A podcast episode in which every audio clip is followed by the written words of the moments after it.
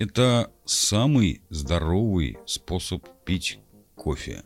Источник Марк М. Хайт. Статья 24 ноября 2021 года, опубликована на ресурсе elemental.medium.com.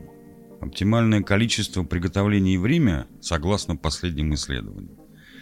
Гертруда Стайн однажды написала, что кофе – это гораздо больше, чем просто напиток. Это нечто большее. Чем больше эксперты изучают кофе, тем больше кажется, что это что-то полезно для нас. Только в этом месяце в журнале PLOS Medicine было проведено крупное исследование, которое показало, что у тех, кто выпивает от 1 до 3 чашек кофе в день, риск инсульта снижается примерно на 14%. И примерно настолько же снижается риск деменции по сравнению с теми, кто воздерживается от кофе. Как обычно, наибольшую пользу приносит умеренное потребление. Когда люди выпивали 4 чашки или больше, риск инсульта и деменции возвращался к базовому уровню, показало исследование. Эта же суточная доза снова и снова появляется в исследованиях по кофе, которые на данный момент являются надежными и в основном положительными. Наибольшую пользу приносит употребление 3-5 чашек в день, говорит Уолтер Уиллетт, доктор медицинских наук, профессор эпидемиологии и питания в Гарвардской школе общественного здравоохранения. Уиллетт был одним из авторов всестороннего обзора исследований по кофе и кофеину, который был опубликован в прошлом году в журнале New England Journal of Medicine. Как и в новом исследовании PLOS Medicine, его обзор показал, что употребление кофе может снизить риск развития нескольких серьезных заболеваний. В этот список входят, внимание, диабет 2 типа, неврологические расстройства, заболевания печени, сердца, а также рак кожи, груди и простаты. Исследования также связывают кофе с улучшением настроения и психического здоровья. Как кофе может принести нам столько пользы? Во многом польза кофе для здоровья может быть связана с кофеином. Кофеин связывается с рецепторами в мозге, в частности с аденозиновыми рецепторами, которые помогают регулировать выделение дофамина, эпинефрина, серотонина и других нейротрансмиттеров. Эти гормоны играют роль в нашем сне, аппетите, энергии, памяти и настроении.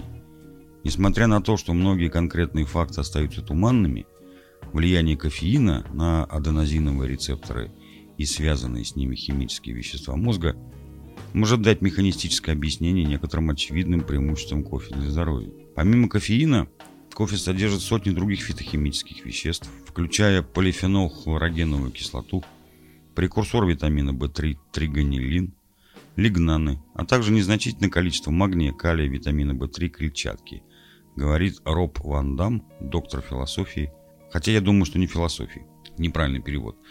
Первый автор обзора NEGM и профессор кафедры физических упражнений и питания в Школе общественного здоровья Института Милкина Университета Джорджа Вашингтона. Господи, какие названия.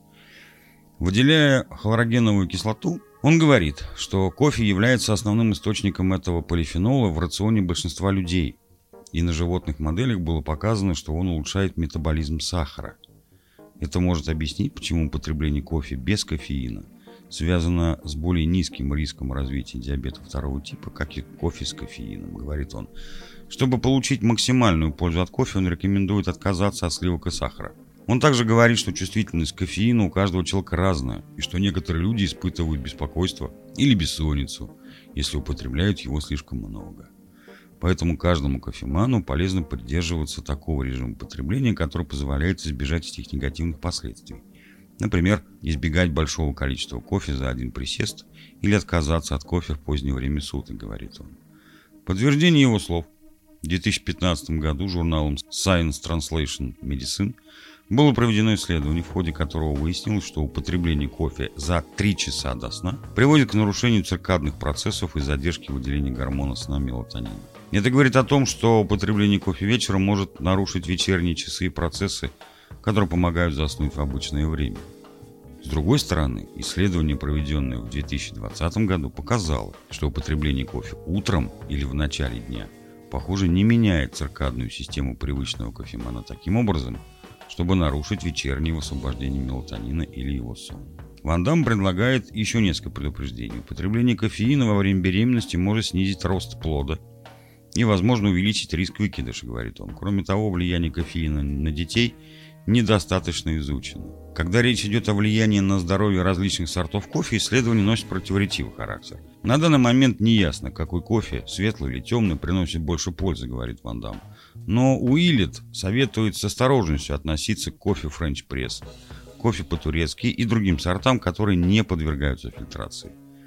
Эти сорта содержат повышенное количество кофейного соединения под названием кофестол, который может вызвать проблемы со здоровьем. Нефильтрованный кофе может повысить уровень холестерина в крови, поэтому фильтрованный кофе наиболее полезен для здоровья, говорит он. Наконец, обзор исследований, проведенных Ван Дамом и его коллегами, выявил некоторые широкие пороги безопасности в отношении потребления кофеина. Примерно 400 мг в день или около 200 мг за один прием пищи кажется безопасным верхним пределом. Средняя 8-унцевая чашка сваренного дома кофе содержит 92 мг кофеина.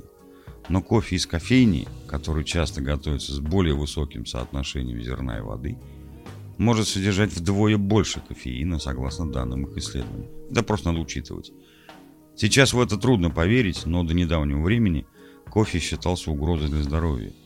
И хотя вам по-прежнему следует избегать сильно подслащенных, в кавычках, кофейных напитков, всех этих латте со специями и извращенных капучино, продающихся в крупных кофейнях, пара чашек старого доброго кофе может стать полезным дополнением к вашему ежедневному распорядку дня. Приятного вам аппетита!